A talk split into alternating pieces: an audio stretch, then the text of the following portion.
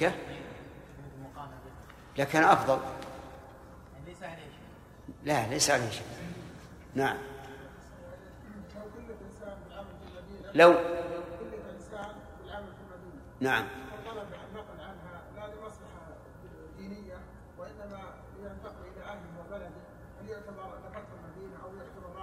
الظاهر أنه لا لا بأس. لأن هذا لم يخرج منها رغبة عنها. ولكن حبا في أهله. ثلاثة. باب أحد باب أحد جبل يحبنا ونحبه. حدثنا عبد الله بن مسلمة القعنبي قال حدثنا سليمان بن بلال عن عمرو بن يحيى عن عباس بن سال الساعدي عن أبي حميد أنه قال خرجنا مع رسول الله صلى الله عليه وسلم في غزوة تبوك وساق الحديث وفيه ثم أقبلنا حتى قدمنا وادي القرى. فقال وحتى قدمنا وادي القرى فقال رسول الله صلى الله عليه وسلم إني مسرع فمن شاء منكم فليسرع معي ومن شاء فليمكث.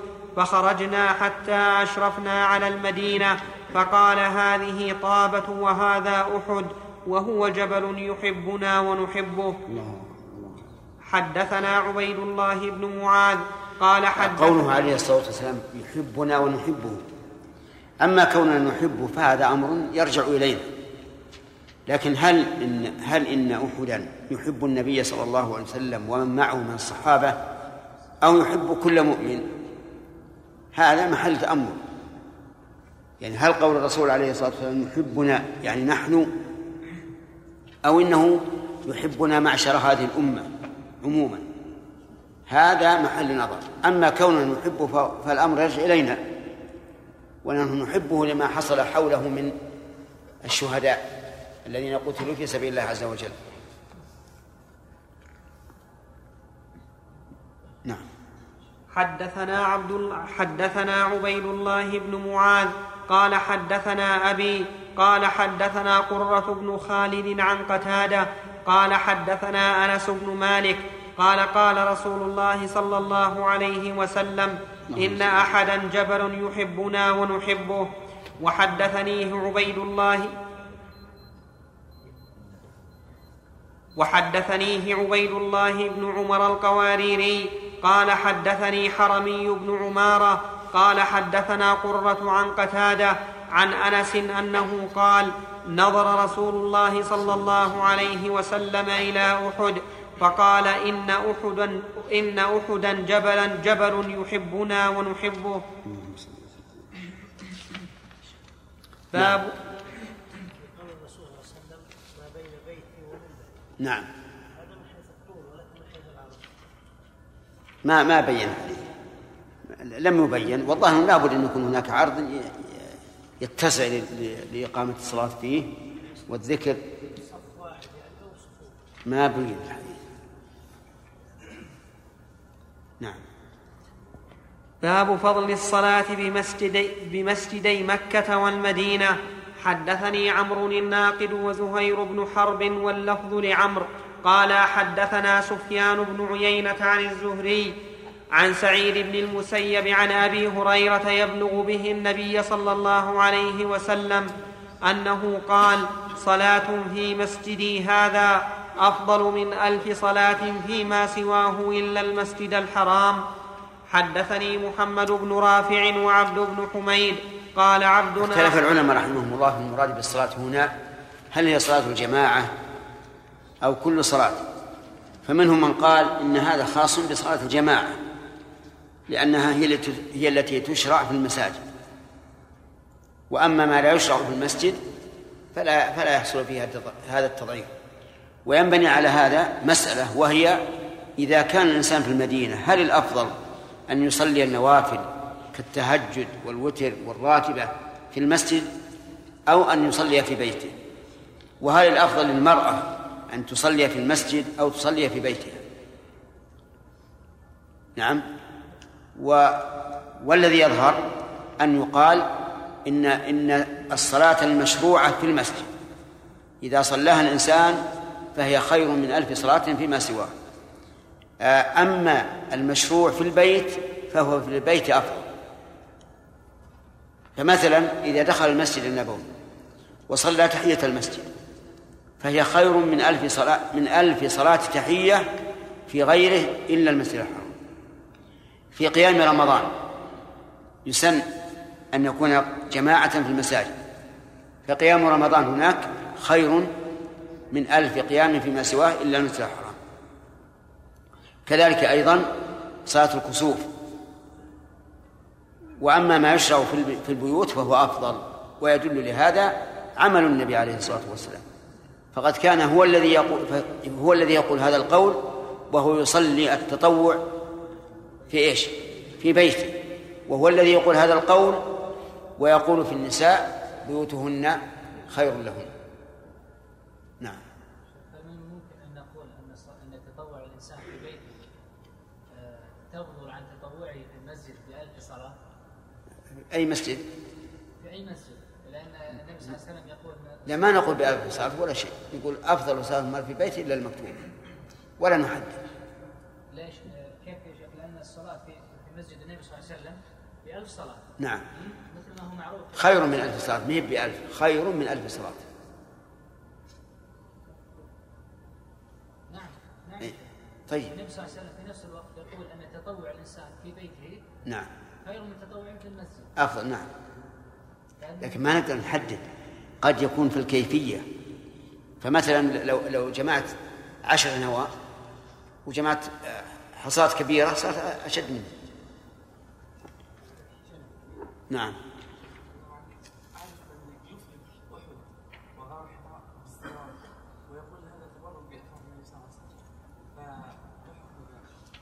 حكم ذلك أنه خطأ.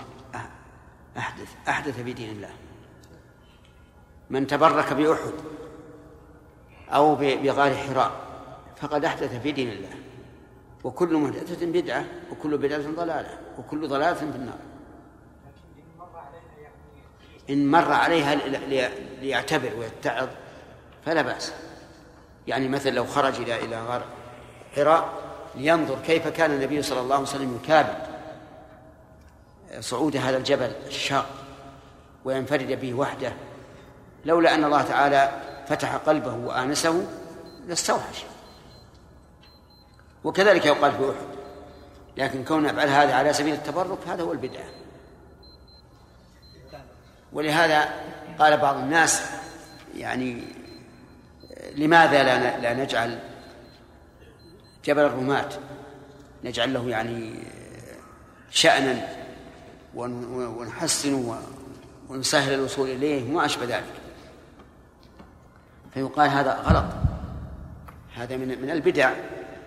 ثم جبل الرماة ما الذي حصل منه؟ الهزيمة. حصل من المعصية. وأوتي المسلمون من من قبله. حتى إذا فشلتم وتنازلتم في الأمر وعصيتم من بعد ما أراكم ما تحبون هل نجعل هذه المآثر التي حصلت فيها المعصية ولولا أن الله تعالى قال ولقد عفا عنكم لكانت المسألة مشكلة. نجعلها مآثر؟ هل يمكن نجعل المآثم مآثر؟ غلط تعطيه واحدة من يعني؟ إن شاء الله لا مانع كم من صفحتين؟ ها؟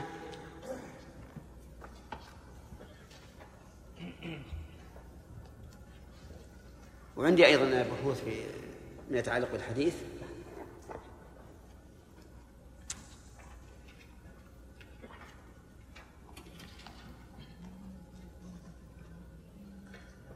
أقرأ يا شيخ. نعم. بسم الله الرحمن الرحيم. الحمد لله رب العالمين وصلى الله وسلم وبارك على عبده ورسوله نبينا محمد وعلى آله وأصحابه أجمعين.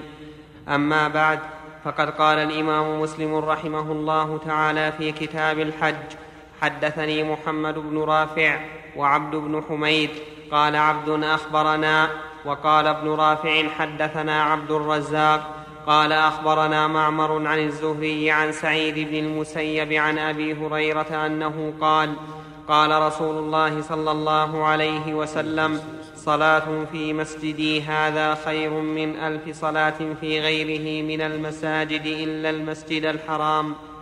حدثني إسحاق بن منصور قال حدثنا عيسى بن المنذر الحمصي قال حدثنا محمد بن حرب قال حدثنا الزبيدي عن الزهري عن أبي سلمة بن عبد الرحمن وأبي عبد الله الاغر مولى الجهنيين وكان من أصحاب أبي هريرة أنهما سمعا أبا هريرة يقول صلاة في مسجد, في مسجد رسول الله صلى الله عليه وسلم أفضل من ألف صلاة فيما سواه من المساجد إلا المسجد الحرام فإن رسول الله صلى الله عليه وسلم آخر الأنبياء وإن مسجده آخر آخر المساجد. قال أبو سلمة وأبو عبد الله لم نشك أن أبا هريرة كان يقول عن حديث رسول الله صلى الله عليه وسلم فمنعنا ذلك أن نستثبت أبا هريرة عن ذلك الحديث حتى إذا توفي أبو هريرة تذاكرنا ذلك وتلاومنا الا نكون كلمنا أبا هريرة في ذلك حتى يسنده إلى رسول الله صلى الله عليه وسلم إن كان سمعه منه.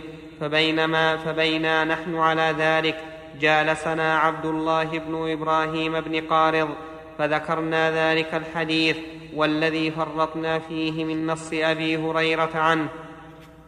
فقال لنا, فقال لنا عبد الله بن إبراهيم أشهد أني سمعت أبا هريرة يقول قال رسول الله صلى الله عليه وسلم فإني هذا ما شفته؟ زين. نوزع فإني آخر الأنبياء وإن مسجدي آخر المساجد. حدثنا محمد بن المثنى وابن أبي عمر جميعا عن الثقفي. قال ابن المثنى حدثنا عبد الوهاب. قال سمعت يحيى بن سعيد. قال سمعت يحيى بن سعيد يقول سألت أبا صالح هل سمعت أبا هريرة يذكر فضل الصلاة في مسجد رسول الله صلى الله عليه وسلم؟ فقال لا. ولكن أخبرني عبد الله بن إبراهيم بن قارض أنه سمع أبا هريرة يحدث أن رسول الله صلى الله عليه وسلم قال صلاة في مسجدي هذا خير من ألف صلاة أو كألف صلاة فيما سواه من المساجد إلا أن يكون المسجد الحرام.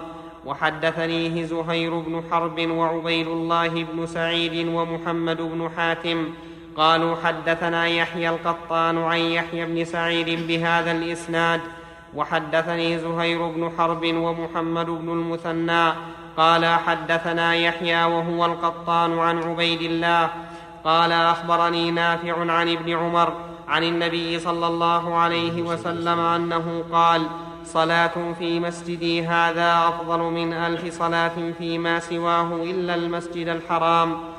وحدثناه أبو بكر بن أبي شيبة قال حدثنا ابن نمير وأبو أسامة. حاء وحدثناه ابن نمير قال حدثنا أبي وحد حاء وحدثناه محمد بن المثنى قال حدثنا عبد الوهاب. كلهم عن عبيد الله بهذا الإسناد. وحدثني إبراهيم بن موسى قال أخبرنا ابن أبي زائدة عن موسى الجهني عن نافع عن ابن عمر أنه قال سمعت رسول الله صلى الله عليه وسلم يقول بمثله وحدث وحدثناه ابن أبي عمر قال حدثنا عبد الرزاق قال أخبرنا معمر عن أيوب عن نافع عن ابن عمر عن النبي صلى الله عليه وسلم بمثله وحدثنا قتيبة بن سعيد ومحمد بن رمح جميعا عن الليث بن سعد. قال قتيبة حدثنا ليث عن نافع عن إبراهيم بن عبد الله بن معبد عن ابن عباس أنه قال إن, إن امرأة اشتكت شكوى فقالت إن شفاني الله لأخرجن فلأصلين في بيت المقدس. فبرأت ثم تجهزت تريد الخروج.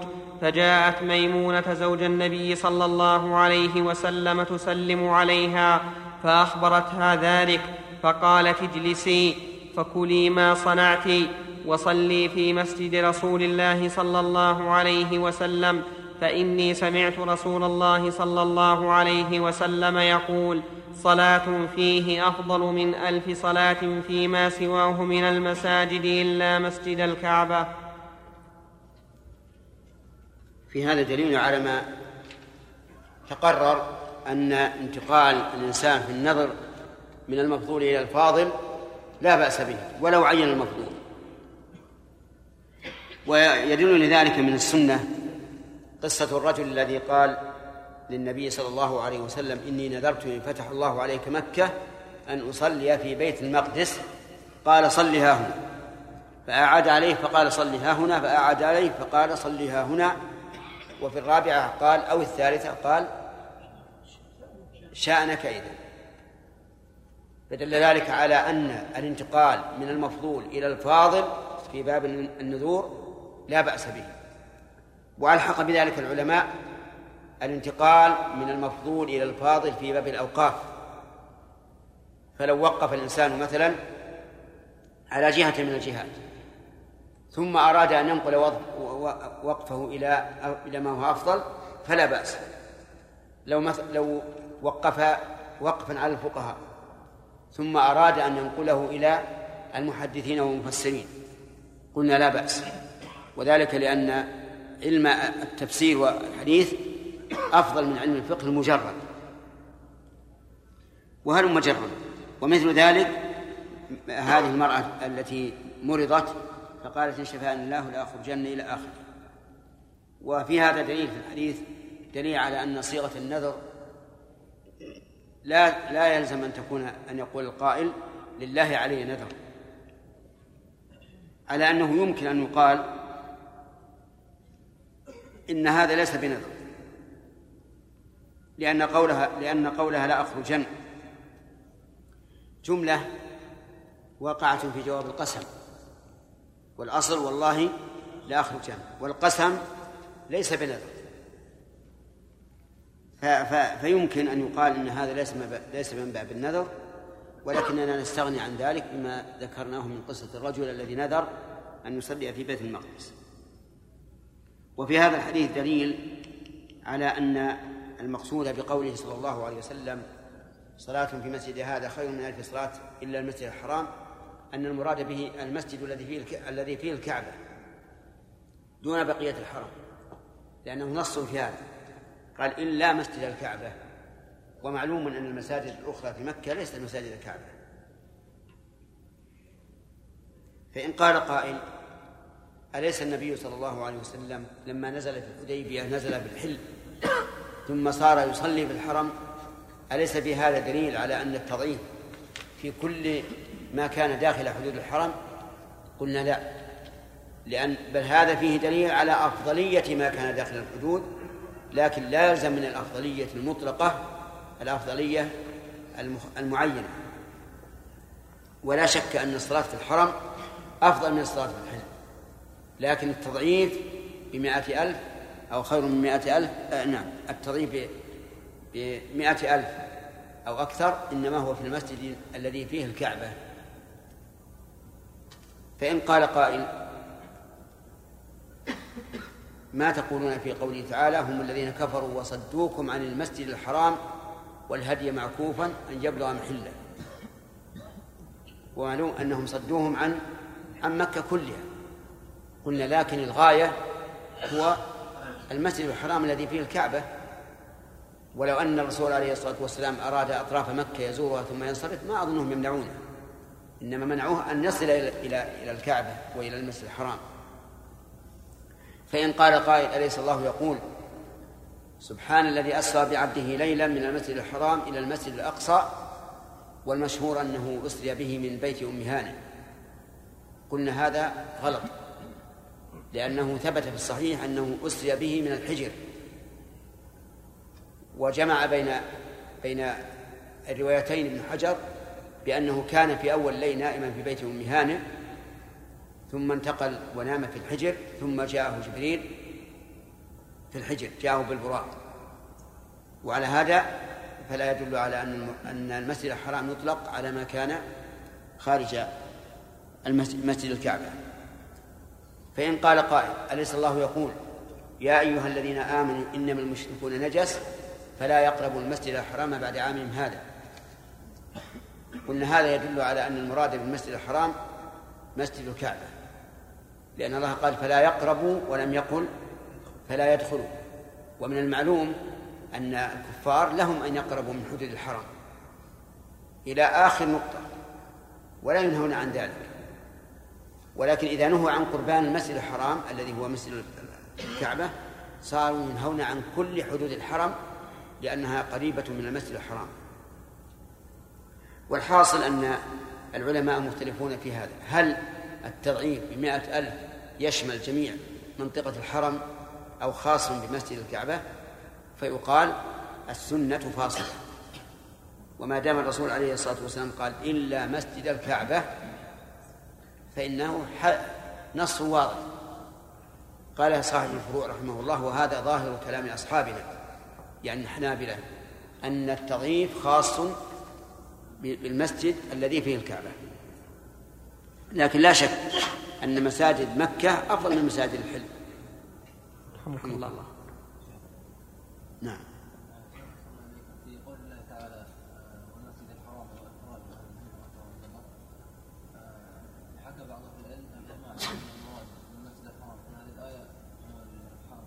نعم. الجواب عن هذا أن يقال يطلق بقرينة المسجد الحرام على جميع الحرم. نعم. بارك الله فيك في قوله تعالى من من الأدلة فلا قوله تعالى فلا يقربوا المسجد الحرام. الآن أنا ما فهمت لأن يعني وجه الاستدلال لأن الواقع الآن بأن بأن الكفار لا يدخلون الحرم. نعم. وليس لا يقربون من من مسجد الكعبة. نعم. فهم يمنعون من من دخول الحرم أصلا. فهل هذا يكون دليل لنا ام ام, أم هذا دليل على أن المراد بالمسجد الحرام مسجد الكعبة. لأن قوله فلا يقربوا إذا قلنا أن المسجد الحرام يشمل كل حدود الحرم صار الكافر لا يمكن أن يقرب من حدود الحرم. فمثلا لو كان في الحديبية قلنا لا تقرب إلى إلى حدود الحرم. وهذا الحاصل الآن أليس كذلك؟ لا. يمنعون من لا لهم أن ي... لهم أن أن يمشوا إلى أن يكونوا ما ليس بينهم وبين حد الحرم إلا شعرة هذا حكم الشرع دون ال- حكم الشرع. هذا حكم الشرع. أي نعم بارك الله. نعم.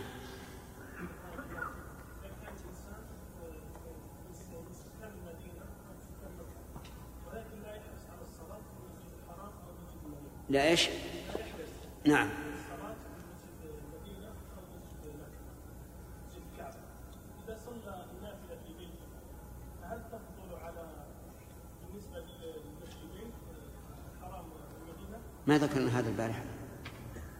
هل الأفضل في صلاة النافلة أن تكون في البيت أو في المسجد الحرام أو في المسجد النبوي؟ ها؟ الذي لا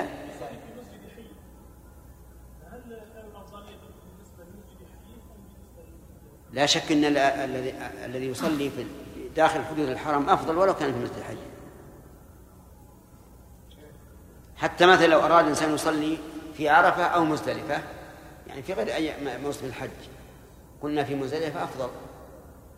لأن مزدلفة من الحرم وعرفة ليس من الحرم النبي صلى الله عليه وسلم صلاة المرء في بيته أفضل إلا المكتوبة نعم. إذا صلى الإنسان نافلة في بيته هل وهو ساكن سكان المدينة مثلا هل نقول إنها أفضلية يعني بالنسبة للمسجد النبوي أم بالنسبة للمسجد الحي الذي يصلي فيه؟ مطلقا. أليس الرسول يصلي في المسجد النبوي؟ وأين يصلي النافلة؟ في بيته. نعم. لا يحرص على إيش؟ طيب ما في مانع. ما في مانع. يعني لأن فضل المسجد النبوي ليس على سبيل الوجوب.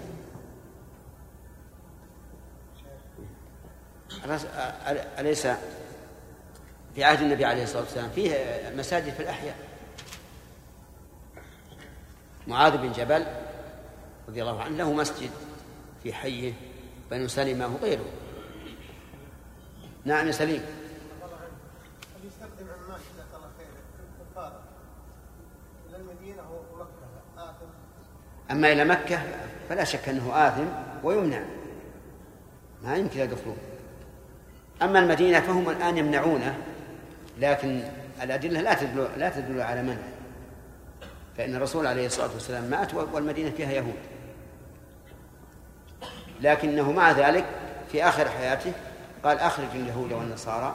نعم أخرج المشركين من جزيرة العرب وقال لأخرجن اليهود والنصارى من جزيرة العرب حتى لا أدع إلا مسلم. نعم.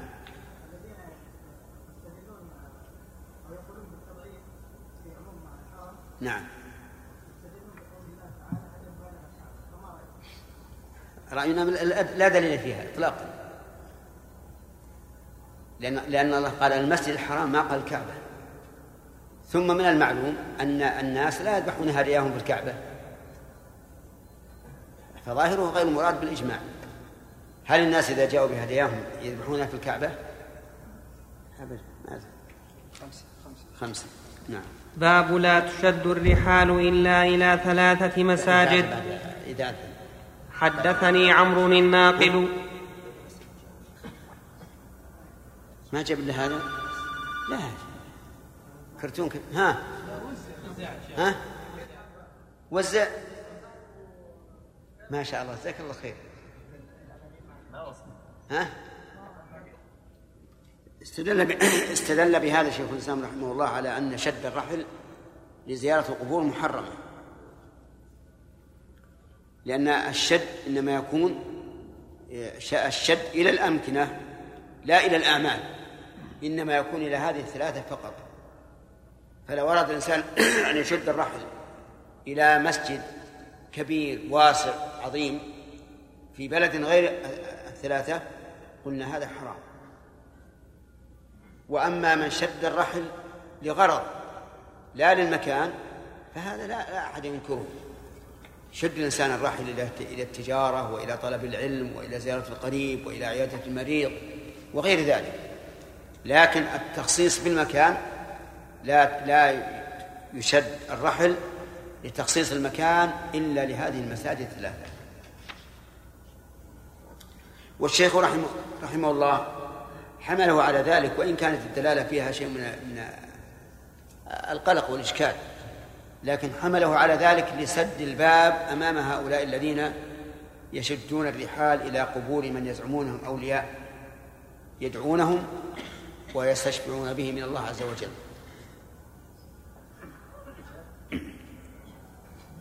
إذا كان هناك آه، مستشفى مثلا في منطقة بعيدة وهذا الشخص آه، يعني كل شهر تقريبا يزور يزور هؤلاء المرضى في هذه المستشفى نعم.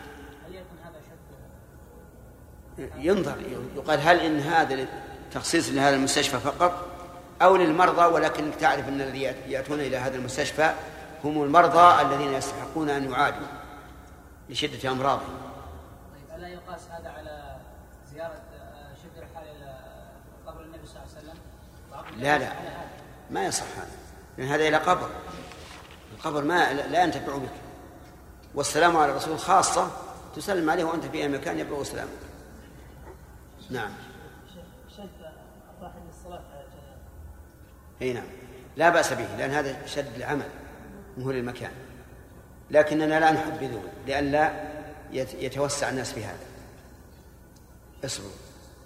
يخشى إذا إذا إذا فتح الباب يكثر الناس تذهب الجحافل لأجل الصلاة على شخص معين. إنما هو ليس, ليس حراما لأنه شد رحل لعمل معين لشخص معين كما لو شد الرحل لطلب العلم أو نحو ذلك. نعم. ألا يحتمل أن يكون في لا تشد إلى شيء من المساجد إلا ثلاث مساجد المساجد. نعم. هو هذا يعني هذا هو الظاهر لكن شيخ الإسلام يقول لا المقصود المكان. لا تشد حتى لو فرض ان في مكان يدعون أنه مثلا مقدس نعم فإنه لا لا يجوز شد الرحل إليه. يعني مثلا لو أراد الانسان أن يشد الرحل إلى إلى إلى إلى أحد مثلا يحبنا ونحبه فإنه لا يجوز. الشيخ رحمه الله يرى أن هذا استثناء من أعم الأحوال. لا تشد الرحال إلى أي شيء إلا إلى ثلاث مساجد. والذين يقولون لا تشد الرحال لشيء من المساجد إلا إلى ثلاثة يخصصونها هذا هذا العموم. لا حتى لو لم يفعل فيه تعبد نعم. ليس سبيل التعبد نعم. يعني كأخذ أو بدر إيش؟ لو شد الرحال إلى أخذ أو بدر يعني لا يقصد التعبد بهذا الشد لا بأس به. ما في شيء. الزيارة ليش؟ يوم المكان ويوم لا أما إذا كان يشاهد يشاهد الآثار هذه من الناحية التاريخية فلا بأس. نعم. باب بيان أن المسجد الذي أسس على التقوى هو مسجد النبي صلى الله عليه وسلم بالمدينة.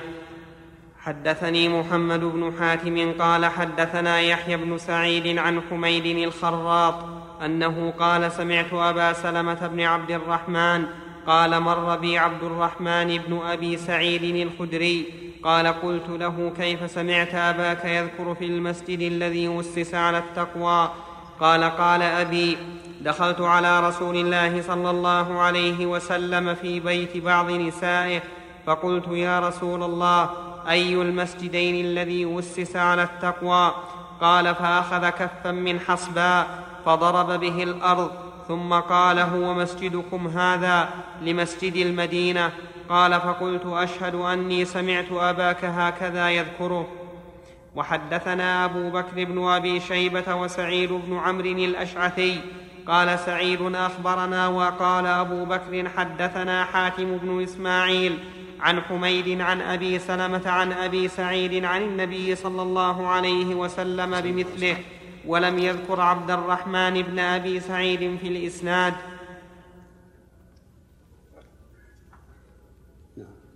باب فضل مسجد قباء وفضل الصلاة فيه هذه المسألة اختلف العلماء فيها. هل قوله تعالى لا تقوم فيه أبدا يعني مسجد ضرار لمسجد أسس على التقوى من أول يوم أحق أن تقوم فيه؟ فيه رجال يحبون أن يتطهروا. فقيل أن المراد به مسجد النبي عليه الصلاة والسلام لأنه أسس من أول يوم. فإن النبي صلى الله عليه وسلم أول ما قدم المدينة بدأ بالمسجد. واختيار أرضه وقيل المراد بذلك مسجد قباء. والصحيح أن الآية تعم هذا وهذا.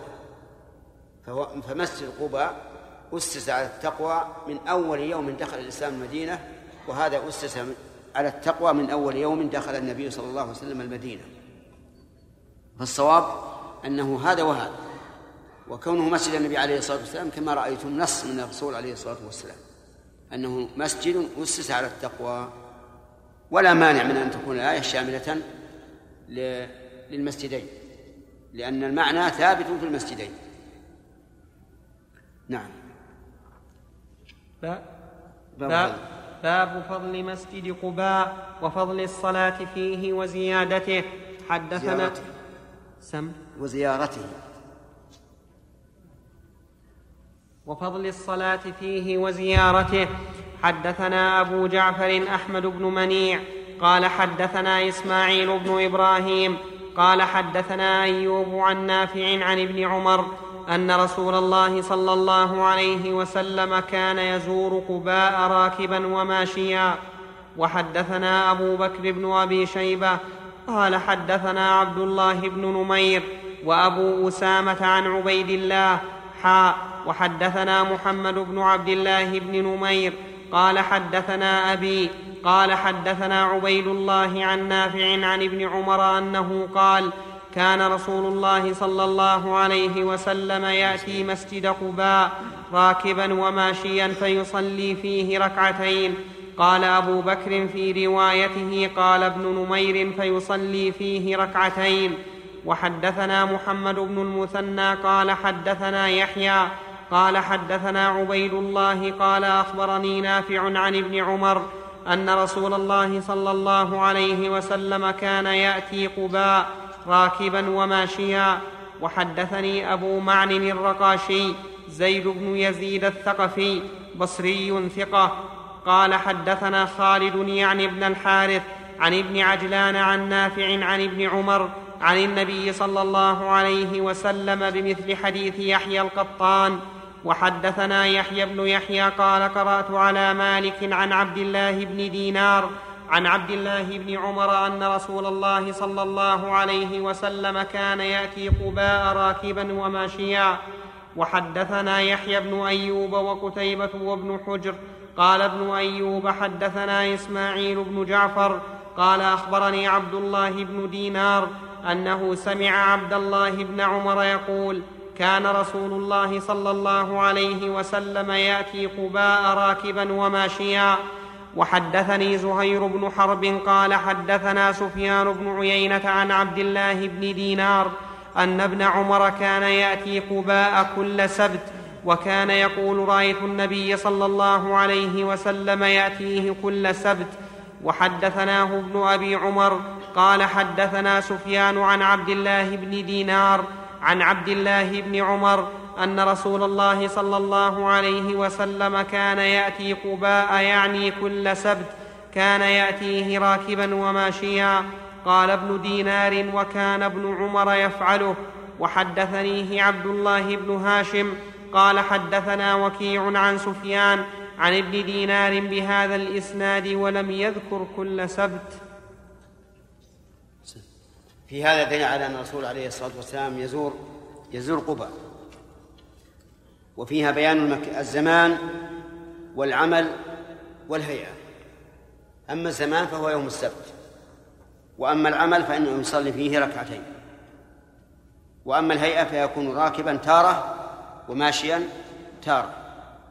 ففيه استحباب زيارة هذا استحباب زيارة هذا المسجد وأن يصلي الإنسان فيه ركعتين وينبغي أن يخرج متطهرا.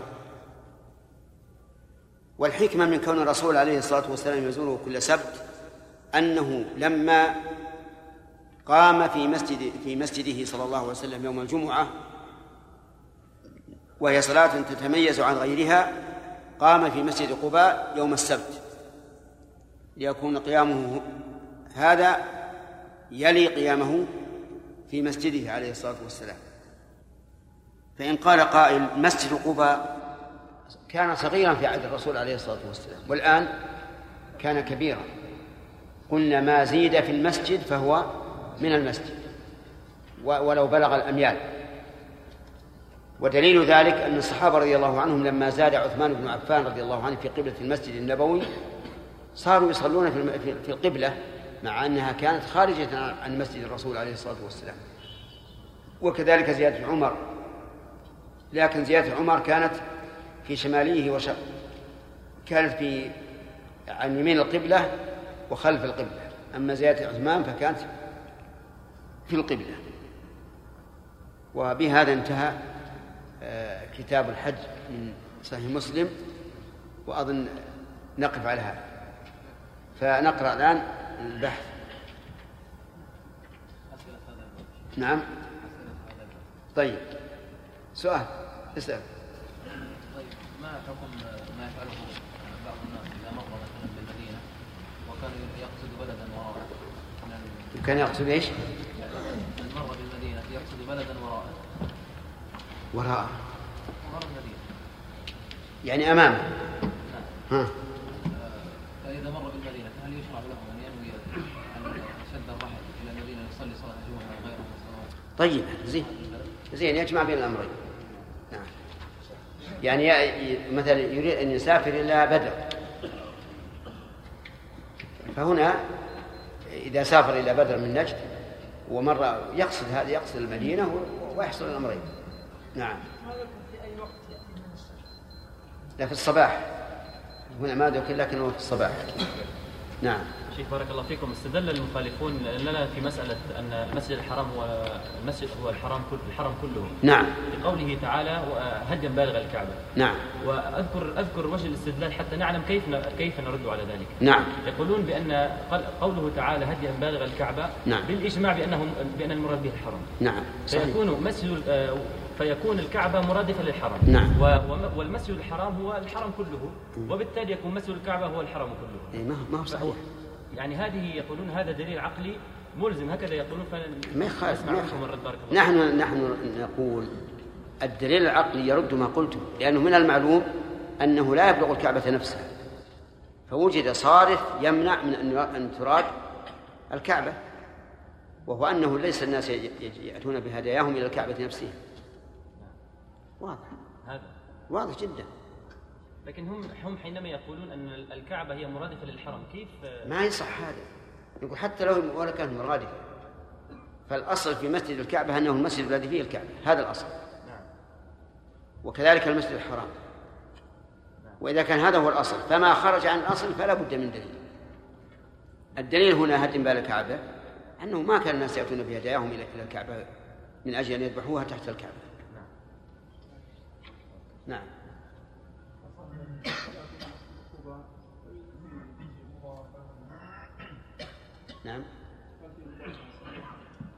اي نعم ورد في حديث أخرجه النسائي بأنه من تطهر في بيته وخرج وصلى ركعتين كان كمن أدى عمره. نعم إذا قلنا بأن جواز الانتقال من المقدوم إلى الحاضر في الوقت هل يشترط إذن الواقف أم للناظر أن يجتهد في ذلك؟ حتى حتى الناظر. الناظر له أن ينقله إلى ما هو أفضل. لكن إذا كان على معين يملك فهنا لا لا لا يملك, لا يملك هذا. مثل لو كان على أولاده فإنه لا يملك أن ينقله لأنه على معين يملك. لكن لو كان على جهة كلا مثلا كإطعام المساكين. واحتاج الناس إلى هذا الوقت لا في الجهاد في سبيل الله. صرف في الجهاد في سبيل الله. لأنه أفضل. نعم.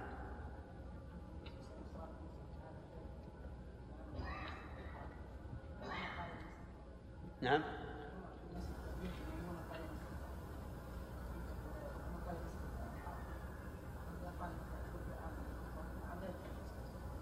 لا لا.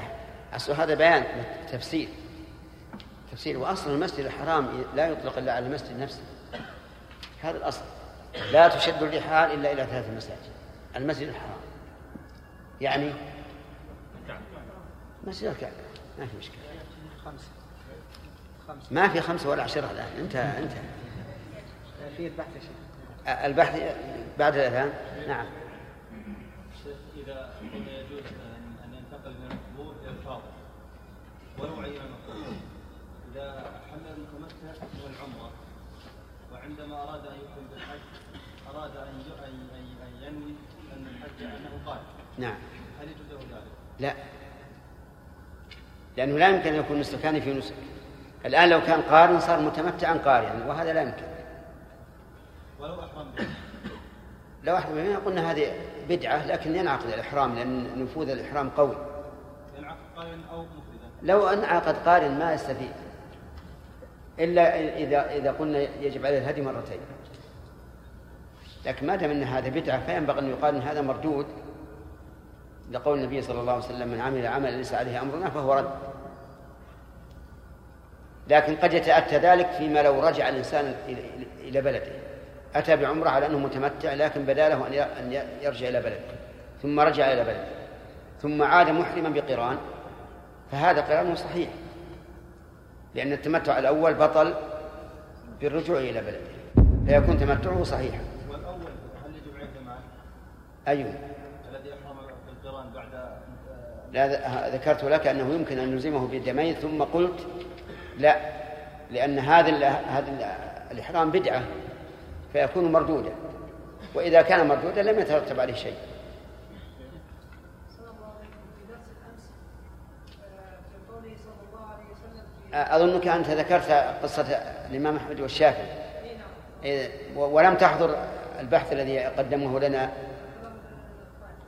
موجوده في بدايه المهم تبين الله عليه وسلم نعم.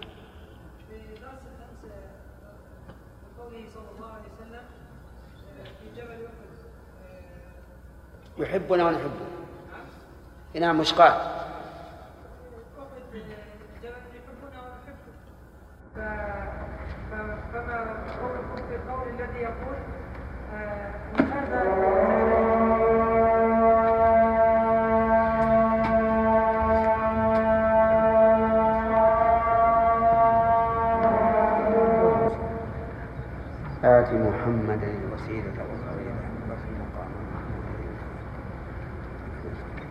نعم. فما قولكم في قول القائل أن أن قول أن الرسول صلى الله عليه وسلم قال هذه المقالة لإزالة ما يتسرب إلى نفوس الصحابة من التشابه. نعم. وش الأصل؟ ها؟ ما في تشاؤم؟ ما في تشاؤم طيب. كل إنسان يدعي الأصل سواء كان من من القرينة الحالية أو القرينة اللفظية فقوله مردود إلا بدليل. وهذه يجعلها قاعدة عندك. أي إنسان يدعي خلاف الأصل سواء كان ذلك من جهة اللفظ أو من جهة القرينة لا, تقبل. إلا إذا وجد دليل. انتهى الوقت. أنت الآن قراءة البحث. وأنا ودي نستمع إلى إلى البحث في الجمعة لكن عندنا بحث الآن. نبدأ بهذا يا شيخ. إيه. لعمري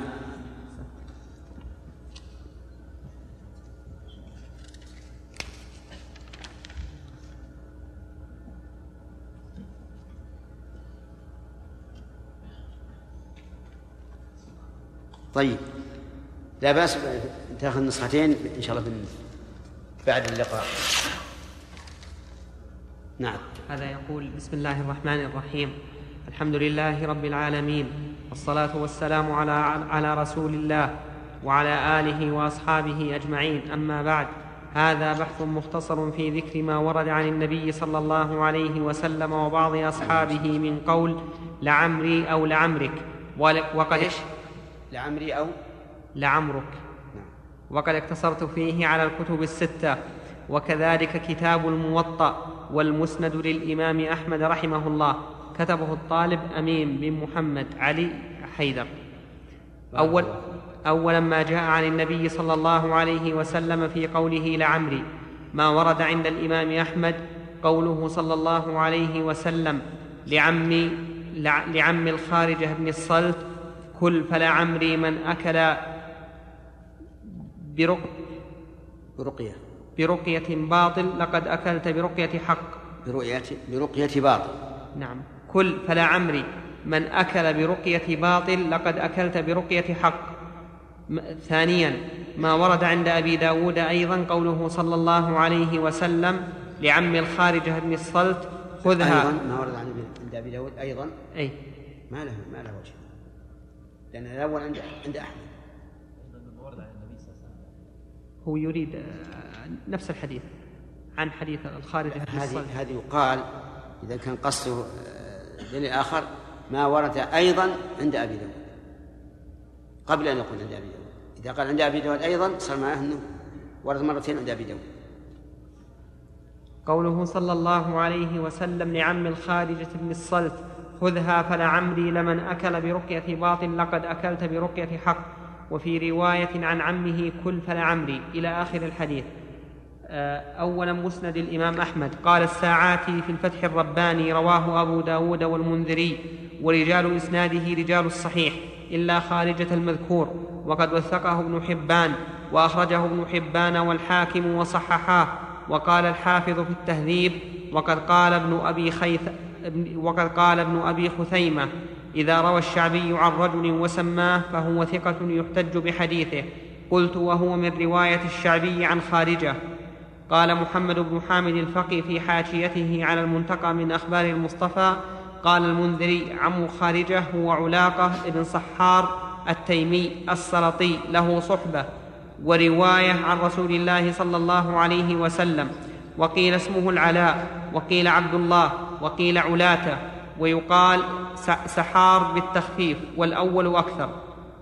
آه، سنن أبي داود في كتاب الط- الطب في كيف الرقى ذكر الحديث الرقم وصحح الروايتان.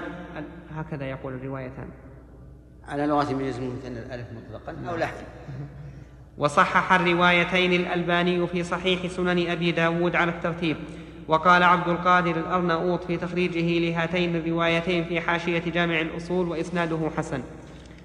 ثالثا ما ورد عن عند الإمام أحمد أيضا قوله صلى الله عليه وسلم فلعمري لأن تكلم بمعروف وتنهى عن منكر خير من أن تسكت. ثانيا ما ورد عن بعض أصحابه صلى الله عليه وسلم في قولهم لعمري. ما ورد عن أم المؤمنين عائشة رضي الله عنها.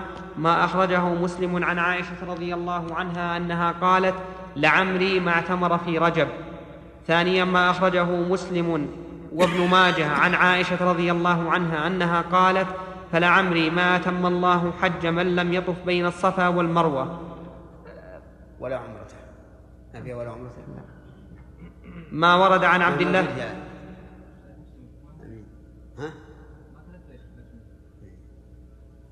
ما ورد عن عبد الله بن مسعود رضي الله عنه. ما أخرجه ابن ماجه عن عبد الله أنه قال ولعمري لو أن كلكم صلى في بيته. إيش اعدها؟ ولع أنه قال ما ورد؟ عن عبد الله بن مسعود رضي الله عنه وقد أخرجه ابن ماجه أنه قال ولعمري لو أن كلكم صلى في بيته نعم. مسند الإمام أحمد قال الساعاتي في الفتح الرباني أورده الهيثمي عن بشير بن الخصاصية أنه سأل رسول الله صلى الله عليه وسلم أنه قال أصوم يوم الجمعة وقال هكذا رواه الطبراني قال ورواه أحمد عن ليلى امرأة بشير أنه سأل النبي صلى الله عليه وسلم وقد قيل إنها صحابية ورجاله ثقات. قال الحافظ قال الحافظ آه، ليلى المدوسية امرأة بشير بن الخصاصية يقال لها صحبة تقدمت تقدمت في في جهد منه. نعم. رد عليه. تقدمت في جهدمة. جهدمة. قلت أي الحافظ ذكره ابن حب ذكره ابن حبان في الثقات. قلت وذكره ابن حبان في الثقات. اثنين ثانيا صحيح مسلم. كتاب الحج باب بيان عدد عمر النبي صلى الله عليه وسلم وزمانهن. آه ثلاثة صحيح مسلم. كتاب الحج باب بيان أن السعي بين الصفا والمروة ركن لا يصح الحج إلا به. رقم الحديث نعم كتاب المناسك باب السعي بين الصفا والمروة. وصححه الألباني في صحيح ابن ماجه. وصححه الألباني في صحيح ابن ماجه هو عبد الله بن مسعود راجع التحفة. جيم ما ورد عن كعب بن مالك رضي الله عنه. ما أخرجه الترمذي في سننه عن كعب بن مالك رضي الله عنه أنه قال ولعمري ولعمري إن أشرف مشاهد الرسول صلى الله عليه وسلم في الناس لبدر. آه، دال ما ورد عن عبد الله بن مسعود رضي الله عنه ما أخرجه الإمام مسلم في صحيحه عن عبد الله بن عباس رضي الله عنه أنه قال فلعمري إن الرجل لتنبت لحيته وإنه لضعيف الأخذ لنفسه ضعيف العطاء منها. ها ما ورد عن هذا ابن عباس مو ابن مسعود. إيه، ابن عباس. أعيد قراءته. طيب. ما أخرجه الإمام مسلم في صحيحه عن عبد الله بن عباس رضي الله عنه أنه قال فلعمري إن الرجل لتنبت لحيته وإنه لضعيف الأخذ لنفسه ضعيف العطاء منها. ها ما ورد عن عبده ابن زمعة رضي الله عنه. عبد. عبد. عبد بن ها؟ لا معروف عبد.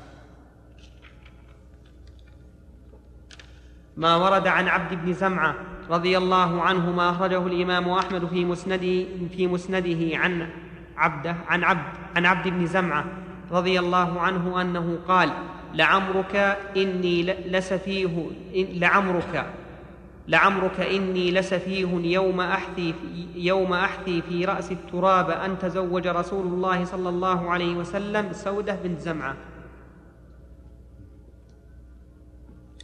واو ما ورد في قول الرجل لعمري ما أخرجه مالك في الموطأ والنسائي في سننه أن رجلا من بني أسد ذهب إلى رسول الله صلى الله عليه وسلم فوجد عنده رجلا يسأله ورسول الله صلى الله عليه وسلم يقول لا أجد ما أعطيك فولى الرجل عنه وهو مغضب وهو يقول لعمري إنك لتعطي من شئت. أخرجه الترمذي. قال الساعاتي في فتح الرباني باب ما جاء في تاريخ وفاة خديجة وزواجه صلى الله عليه وسلم بعائشة وسودة رضي الله عنهما. أورده الهيثمي وقال في الصحيح طرف منه رواه أحمد. بعضه فيه الاتصال عن عائشة وأكثره مرسل وفيه محمد بن عمرو بن علقمة وثقه غير واحد وبقية رجاله رجال الصحيح. الموطأ وسنن النسائي وصححه الألباني في صحيح سنن النساء وقال عبد القادر الأرنوط في تخريجه لهاتين الروايتين في حاشية كتاب جامع الأصول وهو حديث صحيح. ما ذكرت الملخص؟ عن الرسول عليه الصلاة والسلام وعن عائشة وابن مسعود وكعب كعب وابن عباس وكعب. كعب بن مالك وعبد بن زمعة. وعبد بن زمعة ورجل من بني أسد. أسد. سبعة. نعم. يجوز قوله الإنسان للآخر لعمرك؟ هو ما ذكره لكن إذا جاز لعمري يجوز لعمرو يرد عليه أو يحتفظ به. نعم. إيش؟ اللي هي؟ فلا عمري ولا عمري هذه حرف عطف ما ما يأتي. نعم.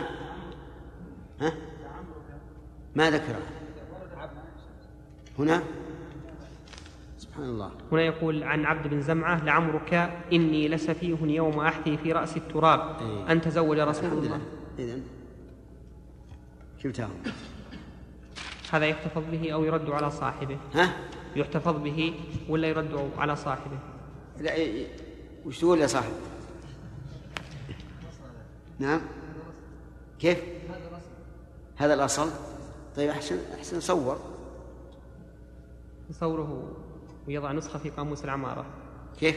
يضع نسخة في سجل العمارة. هذا يخص المسجد. ما فهمت. أقول يصوره إيه. ويضع منه نسخة في سجل, سجل العمارة. يضع منه نسخ في في- المكتبة. إيه المكتبة. إيه ينفع ينفع. خلاص أعطوا أعطوا كمال وصوروا. هذا أيضا يا شيخ. هذه الجمعة.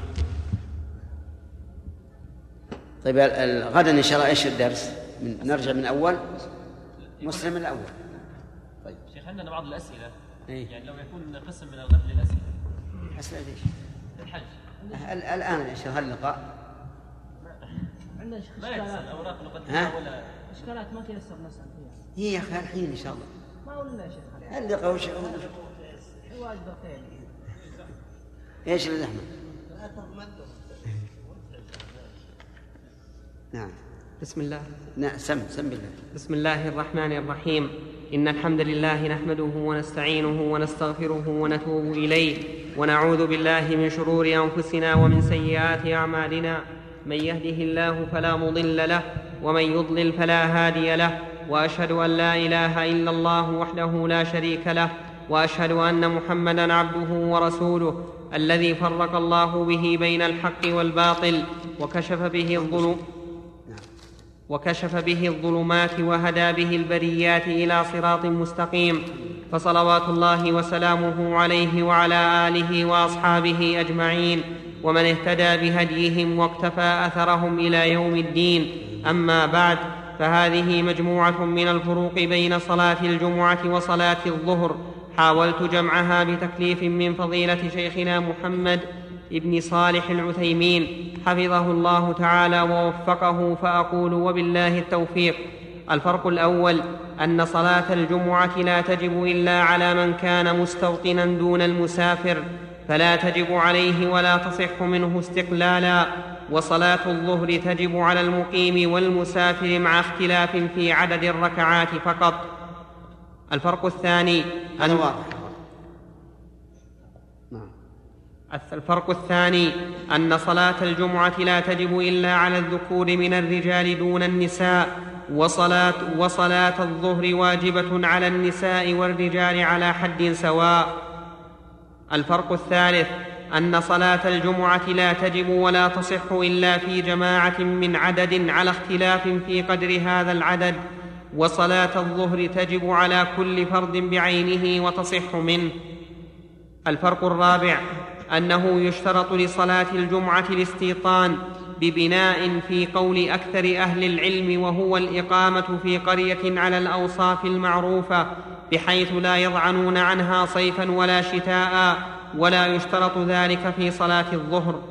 الفرق الخامس أنه لا يجوز لمن تلزمه الج... لمن تلزمه ال... أنه لا يجوز لمن تلزمه الجمعة السفر السفر بعد الزوال حتى يصلي.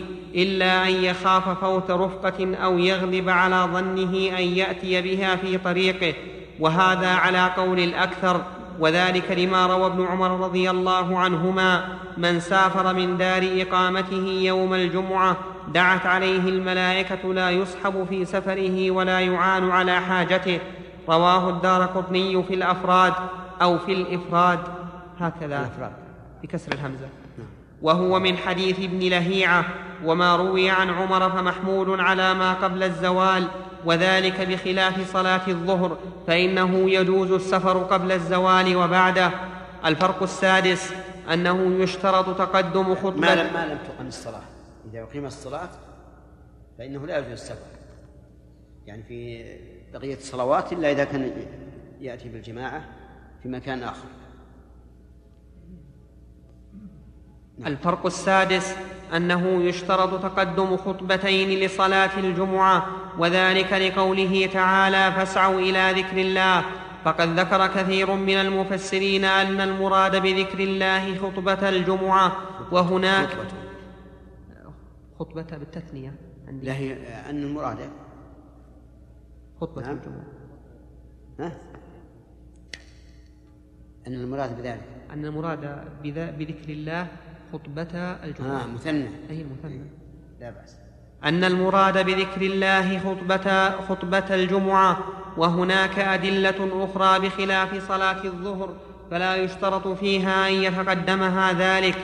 الفرق السابع أن من شروط الجمعة أن تكون في الوقت فإذا خرج وقتها فإنها لا تقضى بل تصلى ظهرا لأنها فرض الوقت. فإذا فات وقتها صليت ظهرا بخلاف صلاة الظهر فإنها تقضى إذا خرج وقتها.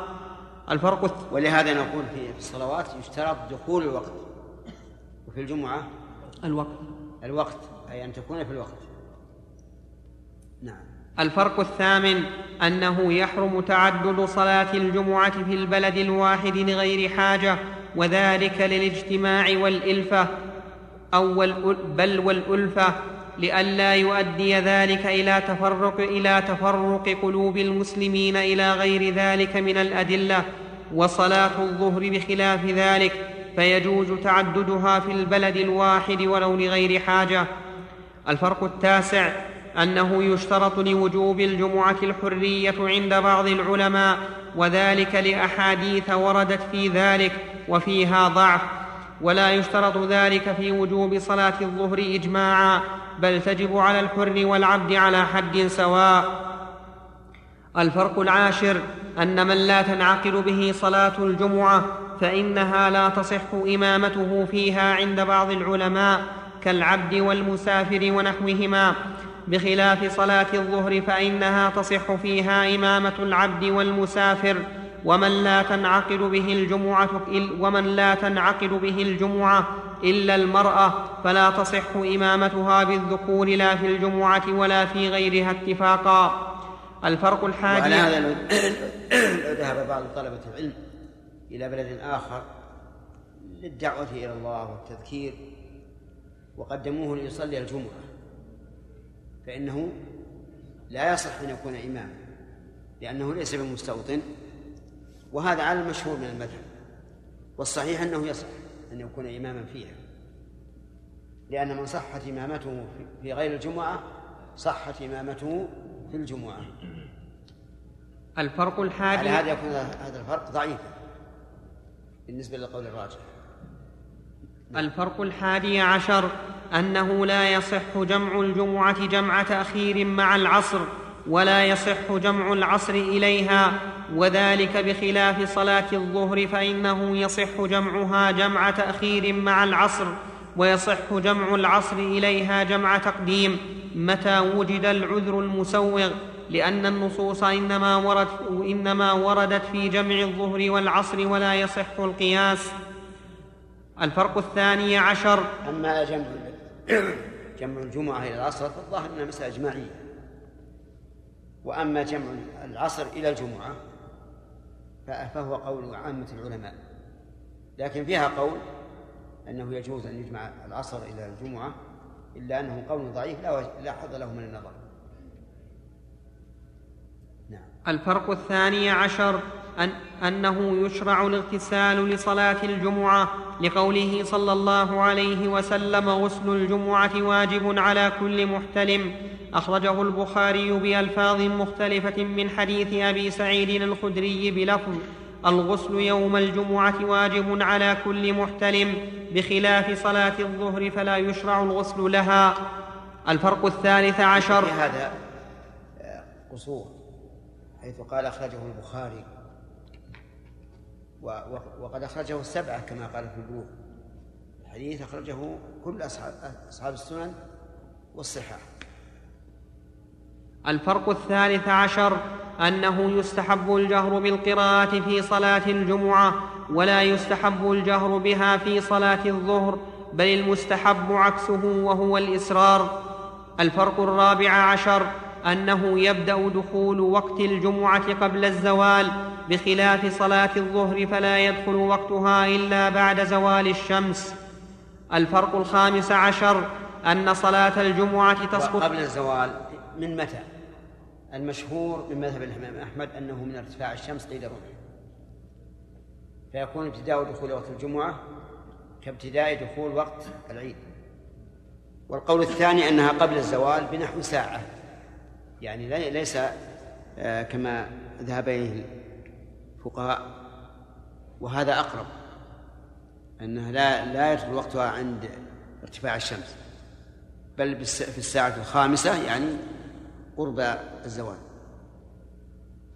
نعم. الفرق الخامس عشر أن صلاة الجمعة تسقط عن المريض والخائف ونحوهما ويصلون ظهرا بخلاف صلاة الظهر فلا تسقط عنهم بحال بل تجب على كل واحد منهم على حسب حاله وقدرته. الفرق السادس عشر أن واضح الفرق هذا؟ نعم. واضح. يعني لأن الجمعة تسقط عن المريض ونحوه فلا يصليها يصلي الظهر والظهر لا تسقط عن المريض. يصليها على حسب الحال. نعم. الفرق السادس عشر أن صلاة الجمعة يتقدم يتقدمها أذانان النداء الأول والنداء الثاني وليس كذلك في صلاة الظهر بل أذان واحد فقط. الفرق السابع عشر أن صلاة الجمعة هذا فرق باعتبار سنة عثمان رضي الله عنه فإنه جعل الجمعة أذانين وسنة عثمان سنة الخلفاء الراشدين الذين أمرنا باتباعه. وعلى هذا فلا يقال إنه بدعة لأن الذي سنه أحد الخلفاء الراشدين الذين أمرنا باتباعه. نعم. الفرق السابع عشر أن صلاة الجمعة إذا اجتمعت مع, مع يوم عيد سقط وجوبها عمن حضر صلاة العيد ص- عمن حضر صلاة العيد مع الإمام لقوله صلى الله عليه وسلم قد اجتمع في يومكم هذا عيدان فمن شاء أجزأه من الجمعة وإنا مجمعون وسنده. رواه أبو داود وابن ماجه عن أبي هريرة وسنده حسنا وصحح وسنده حسن وصححه البو... البو... البوصيري في الزوائد أو البوص لا ماشي بخلاف صلاة الظهر فإنها لا تسقط بحال من الأحوال. وفي الحديث المذكور إشارة إلى أن الجمعة لا تسقط عن الإمام ولو كان قد حضر صلاة العيد في يومها. وذلك لأجل أن يجمع معه من لم يشهد صلاة العيد ومن شاء ممن حضر صلاة العيد. حذف ولو حضر أحسن. لئلا يظن إن هذه هذا يصدق بما إذا كان حضر وهو وهو مأموم.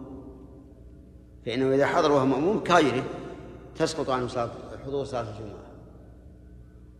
يعني إشارة إلى أن الجمعة لا تسقط عن الإمام ولو كان قد حضر.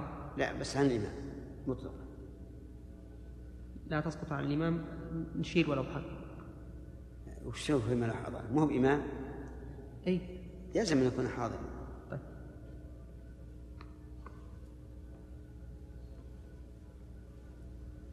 الفرق الثامن عشر أنه يحرم البيع ويبطل على الصحيح إذا وقع بعد النداء الثاني لصلاة الجمعة لقوله تعالى وذروا البيع وقوله صلى الله وقوله صلى الله عليه وسلم من عمل عملا ليس عليه أمرنا فهو رد. أخرجه البخاري في الصلح. باب إذا اصطلحوا على صلح جور فالصلح مردود ومسلم برقم كذا في الأقضية باب نقض الأحكام الباطلة. الفرق التاسع عشر أن صلاة الجمعة إذا تعددت في البلد الواحد لغير حاجة فإن ما لم يباشرها الإمام أو يأذن فيها باطلة على المذهب ولم يقل ذلك أحد العلماء في صلاة الظهر. أحد من العلماء.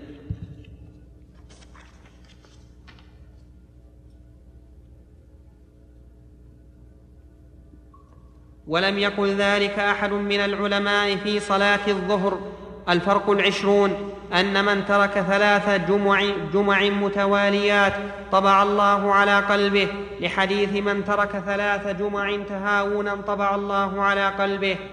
الفرق الحادي والعشرون الفرق الحادي والعشرون. حادي الفرق الحادي والعشرون أنه الفرق الحادي والعشرون أنه يتأكد استحباب التطيب لصلاة الجمعة أكثر منه لصلاة الظهر للأحاديث الواردة في فضل ذلك واستحبابه. من ترك ثلاث جمع متواليات. يحتاج أن ننظر في هذا القيد. لأن لفظ الحديث من ترك ثلاث جمع طبع الله على قلبه. فلا بد من تحرير كلمة متواليات. هل هي صحت عن النبي صلى الله عليه وسلم أو لا؟ هنا يقول أخرجه الترمذي وأبو داود والنسائي وابن ماجه إيه. وأحمد. لا أصل الحديث صحيح. مو موجود واصل نعم. فؤاد؟ طيب. الفرق الثاني الفرق الثاني الفرق الثاني الفرق الثاني والعشرون. أنه يستحب تجمير المسجد لصلاة الجمعة فقد ذكر سعيد بن منصور عن نعيم بن عبد الله المجمر أن عمر بن الخطاب رضي الله عنه أمر أن يجمر مسجد المدينة حين ينتصف النهار ولم يرد ذلك في صلاة الظهر. هذا يصح أن يكون فرقا في الجمعة؟ نعم. يصح يا شيخ؟ إيه. لا, يسلم تجميل المسجد لصلاة الجمعة لصلاة الظهر الفرق الثالث والعشرون أن من. أن من غسل واغتسل وبكر وابتكر ومشى ولم يركب ودنا من الإمام ولم يلغ كان له بكل خطوة يخطوها أجر سنة. أجر... أجر سنة عمل صيامها وقيامها لقوله صلى الله عليه وسلم من غسل واغتسل من غسل واغتسل يوم الجمعة وبكر وابتكر ودنا من الإمام ولم يلغ كان له بكل خطوة يخطوها صيام سنة وقيامها وقيامها. وذلك على الله يسير. أخرجه أحمد والترمذي وإسناده صحيح. الفرق الرابع والعشرون أن قرب أهل الجنة من ربهم يوم القيامة وسبق وسبق أن وسبقهم يوم المزيد. بحسب قربهم من الإمام بحسب قربهم من الإمام يوم الجمعة وليس كذلك في صلاة الظهر. الفرق الخامس والعشرون أنه يستحب أن يقرأ في صلاة الجمعة في الركعة الأولى بعد الفاتحة بسبح وفي الثانية بعد الفاتحة بالغاشية أو قراءة الجمعة في الأولى وفي الثانية بالمنافقون ولم يرد ذلك في صلاة الظهر. الفرق انتهى الوقت. ما بقى ركعتين ونص. كمل إن شاء الله. ركعتين ونص؟ شوية. نبدأ؟ نقرأ؟ نعم. شيخ بارك الله فيكم. طيب لو قلنا مسجد الكعبة أو مسجد مكة ما الفرق؟ أليس الله عز وجل أطلق الكعبة على مكة فقال هديا بالغ الكعبة؟ أي هل معناها بلغ لأن الكعبة هنا لا يمكن أن يصل الهدي إليها.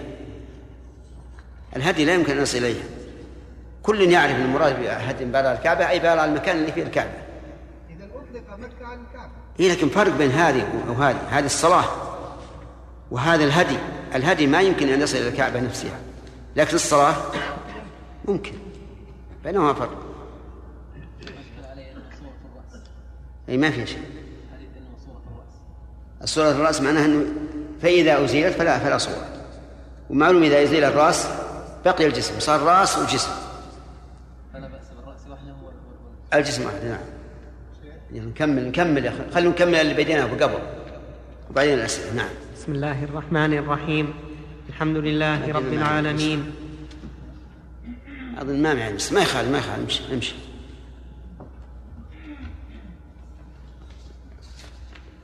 الحمد لله رب العالمين. وصلى الله وسلم وبارك على عبده ورسوله نبينا محمد وعلى آله وأصحابه أجمعين. أما بعد الفرق السادس والعشرون بين صلاة الجمعة وصلاة الظهر أن الجمعة من خصائص هذه الأمة لما في صحيح مسلم أن النبي صلى الله عليه وسلم قال أضل, أضل الله عن الجمعة من كان قبلنا فكان لليهود يوم السبت وكان للنصارى يوم الأحد رواه مسلم والنسائي وابن ماجه. ولم يرد خصوصية صلاة الظهر بهذه الأمة. الفرق السابع والعشرون أن صلاة الظهر لها راتبة أن صلاة الظهر لها راتبة قبلها وبعدها وصلاة الجمعة ليس لها راتبة قبلها بل بعدها فقط. الفرق الثامن والعشرون أنه إذا صلى من تجب عليه الجمعة ظهرا قبل تجميع الإمام بطلت صلاة الظهر وليست كذلك في صلاة الظهر. يعني فلو صلى الظهر منفردا منفردا قبل صلاة الإمام فصلاته صحيحة.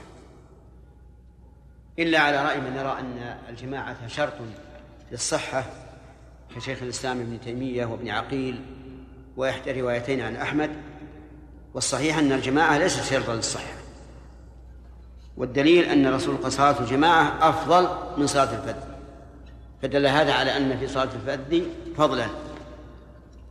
نعم.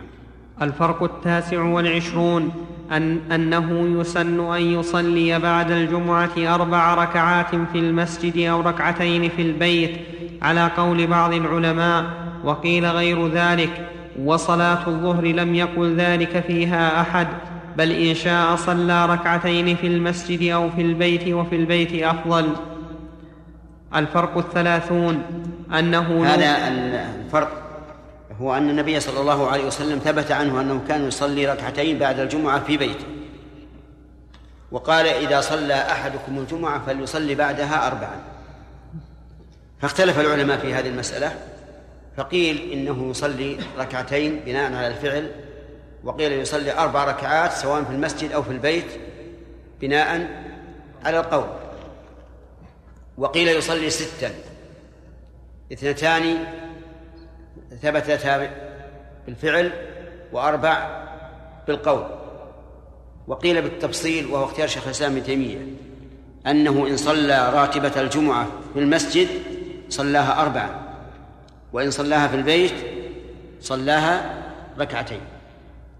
وعلل بعضهم ذلك بأنه إذا صلاها ركعتين في الجمعة في المسجد فإنه قد يظن الظان أن هذا تكميل لصلاة الجمعة لتكون أربعا كالظهر بخلاف ما إذا تطوع بأربع. وعلى والذي يظهر لي والله أعلم أن أن الإنسان إذا صلى أربعا فقد امتثل الأمر سواء في البيت أو في أو أو في المسجد. وإن صلى ركعتين فقد تأسى بالنبي صلى الله عليه وسلم في فعله والأمر في هذا واسع. لكن عندما نرجح نرجح القول. ترجيح القول أفضل أي أولى. نعم. الفرق الثلاثون أنه لوحظ في مشروعية صلاة الجمعة على هذه الصفة سر بديع وهو تذكير الناس بيوم المعاد ولذلك اشترط لها الجمع وشرع قراءة وشرع قراءة ألف لام ميم السجدة. والإنسان في فج والإنسان في فجرها اللتين اشتملتا عليه مما كان ومما يكون من المبدأ والمعاد وحشر الخلائق وبعثهم من القبور كما كان يقرأ في صلاة الجمعة نفسها بالجمعة, والمنا بالجمعة والمنافقون بما اشتملتا عليه من الحث على السعي إلى ليش كانت بالجمعة؟ سم؟ بالجمعة آه أحسن الله إليك لأنه قال المنافقون فعلى الحكاية. لأن الحكاية المنافقون صح إذا جاءك المنافقون. والجمعة إذا نودي للصلاة من يوم الجمعة. لكن أليس يقال يا شيخ سورة المنافقون؟ يقال لكن لكن نوافق القرآن لأنها مرفوعة.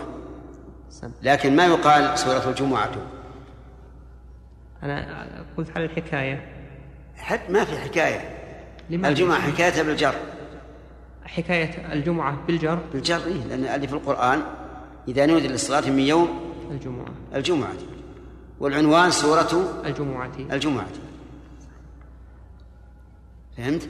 ولا يقال إن هذا عطف مرفوع على م- على على مشروع مثلا. يقال إن المعطوف الكلمة والإعراب مقدر عليها. أحسن الله إليك. كما كان يقرأ في صلاة الجمعة نفسها بال- بال- بالجمعة والمنافقون بما اشتملتا عليه من الحث على السعي إلى ذكر الله والاجتماع عليه ولم يلاحظ ذلك في صلاة الظهر كما لو الأحسن لما اشتملت عليه؟ لما اشتملت عليه؟ بدل بما؟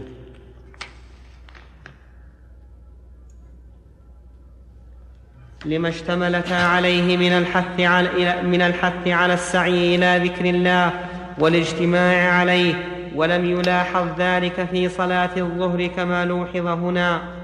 الفرق الحاد الفرق الحادي والثلاثون الفرق الحادي والثلاثون أنه إذا طرأ عذر للإمام في صلاة الظهر ونحوها جاز له أن يستخلف واحدا ممن قد دخل معه في الصلاة. فإن لم يستخلف قدم الجماعة واحدا فإن لم يقدموا واحدا جاز لهم أن يتموا الصلاة فرادا ولا يجوز الإتمام فرادا فرادا في ولا يجوز الإتمام فرادا في الجمعة إلا فرادا. ولا يجوز الإتمام فرادا في الجمعة إلا إذا كان ذلك بعد الركعة الأولى. الفرق الثاني والثلاثون. واضح هذا؟ يعني مثلا إذا حصل للإمام عذر في الركعة الأولى في الجمعة وانصرف. وقلنا بأن صلاة المأمومين لا تبطل فإنه في هذه الحال يلزمهم أن يقدموا أحدا يتم بهم الجمعة. لكن إذا كان ذلك في الركعة الثانية فهم بالخيار. إن شاءوا قدموا أحدا يتم الجمعة وإن شاءوا أتموا فرادا والفرق أنه إذا كان ذلك في الركعة الثانية فقد أدركوا الجمعة. كالذي فاته ركعة من الجمعة فيتمونها جمعة. وإذا كان في الركعة الأولى فإنهم لم يدركوا ركعة من الجمعة فتلزمهم الجمعة. أما الظهر فيتمها ظهرا على كل حال سواء أدرك ركعة أو أقل أو أكثر. الفرق الثاني والثلاثون أنه يسن أن يلبس للجمعة أحسن الثياب لقوله صلى الله عليه وسلم ولبس من أحسن ثيابه ثم خرج وعليه السكينة والوقار. رواه أحمد في المسند وإسناده حسن وصححه ابن خزيمة ولم تخص صلاة الظهر بمثل هذا. الفرق الثالث والثلاثون أن صلاة الظهر تصح في المساجد وفي الصحراء وأما صلاة الجمعة ففي صحتها في الصحراء خلاف فمن العلماء من اشترط لصحتها أن تصلى في المسجد. الفرق الرابع والثلاثون أنه إذا أدرك المصلي من الجمعة أقل من ركعة فإنها لا تصح جمعة وذلك بخلاف صلاة الظهر فإنها تصح منه ظهرا ولو أدرك أقل من ركعة. الفرق الخامس والثلاثون أن صلاة الجمعة تصح خلف الفاسق وغيره بخلاف صلاة الظهر ففي صحتها خلف الفاسق خلاف والصحيح الصحة. الفرق السادس والثلاثون لا يشرع سم. نعم لا يشرع. لا يشرع للإمام إذا دخل المسجد قبل الصلاة والخطبة أن يصلي تحية المسجد بخلاف الظهر فيشرع له ذلك إلا أن يشرع في الفريضة. الفرق السابع والثلاثون أن الملائكة يقفون عند عند أبواب المسجد يكتبون الأول فالأول من الداخلين إلى صلاة الجمعة بخلاف الظهر والله أعلم. أقرأ البقية. إيه؟ هذا ما تيسر لي جمعه من الفروق بين صلاة الظهر والجمعة فما كان فما كان صوابا منها فمن الله وما كان منها خطأ فمن فمني ومن الشيطان. والله أعلم. والحمد لله رب العالمين وصلى الله وسلم على نبينا محمد وعلى آله وصحبه أجمعين. انتهى مكتوبا بقلم أبي أمين. محمد بن أصل الواصلي وفقه الله لما يحبه ويرضاه. ابن أصل الواصلي ولا محمد بن واصل؟ هذا المكتوب أين هو؟ ما أدري. موجود ابن بواصل ها؟ اي هذا. لكن المكتوب ابن أصل. صححها لا أنا صحح. أنت أنت ها؟ هكذا. إيه. الوصل نعم. خير الوصل خير من الأصل. نعم. اي بدلي باللام الجمعة واجب بدلي. يعني؟ إيش؟ شرط العدد واما لسفره أو لا. وش أن الجمعة؟ أو أن للجمعة. لأن الجمعة واجب بدلي وهو الظهر أن الجمعة آه لها. ما قلت لها. لها واجب. أما الظهر فليس لها واجب. ما مرت على هذا؟ ما أن الجمعة لا تقضى على صفتها والظهر تقضى على صفتها. هذا فرق بين لكن ما مر علينا بال- بالأول. لا ما مر. ما مر؟ ما مر. طيب هذا فرق واضح ان الجمعه لا يدخلها القصر والظهر يدخلها القصر أي نعم. هذا فرق صح كيف؟ ها؟ كيف يا شيخ؟ يصح مع أن الجمعة لا تصلى في السفر الذي يشرع فيه القصر. أي. لكن من حيث الجملة. ما, ما تقصر الجمعة. إذا هذه يكتفى بقولنا أنها لا تصلى في السفر. إن الجمعة أسبوعية والظهر يومي نعم هذا لا لا بأس. لا بأس نعم. هذا فرق ذكره نعم. أن الجمعة اسمها جمعة والظهر اسمه ظهر. هذا فرق لفظي. نعم. ال- الجهر الجهر بالقراءة في صلاة الجمعة موجود. إيه موجود. نعم.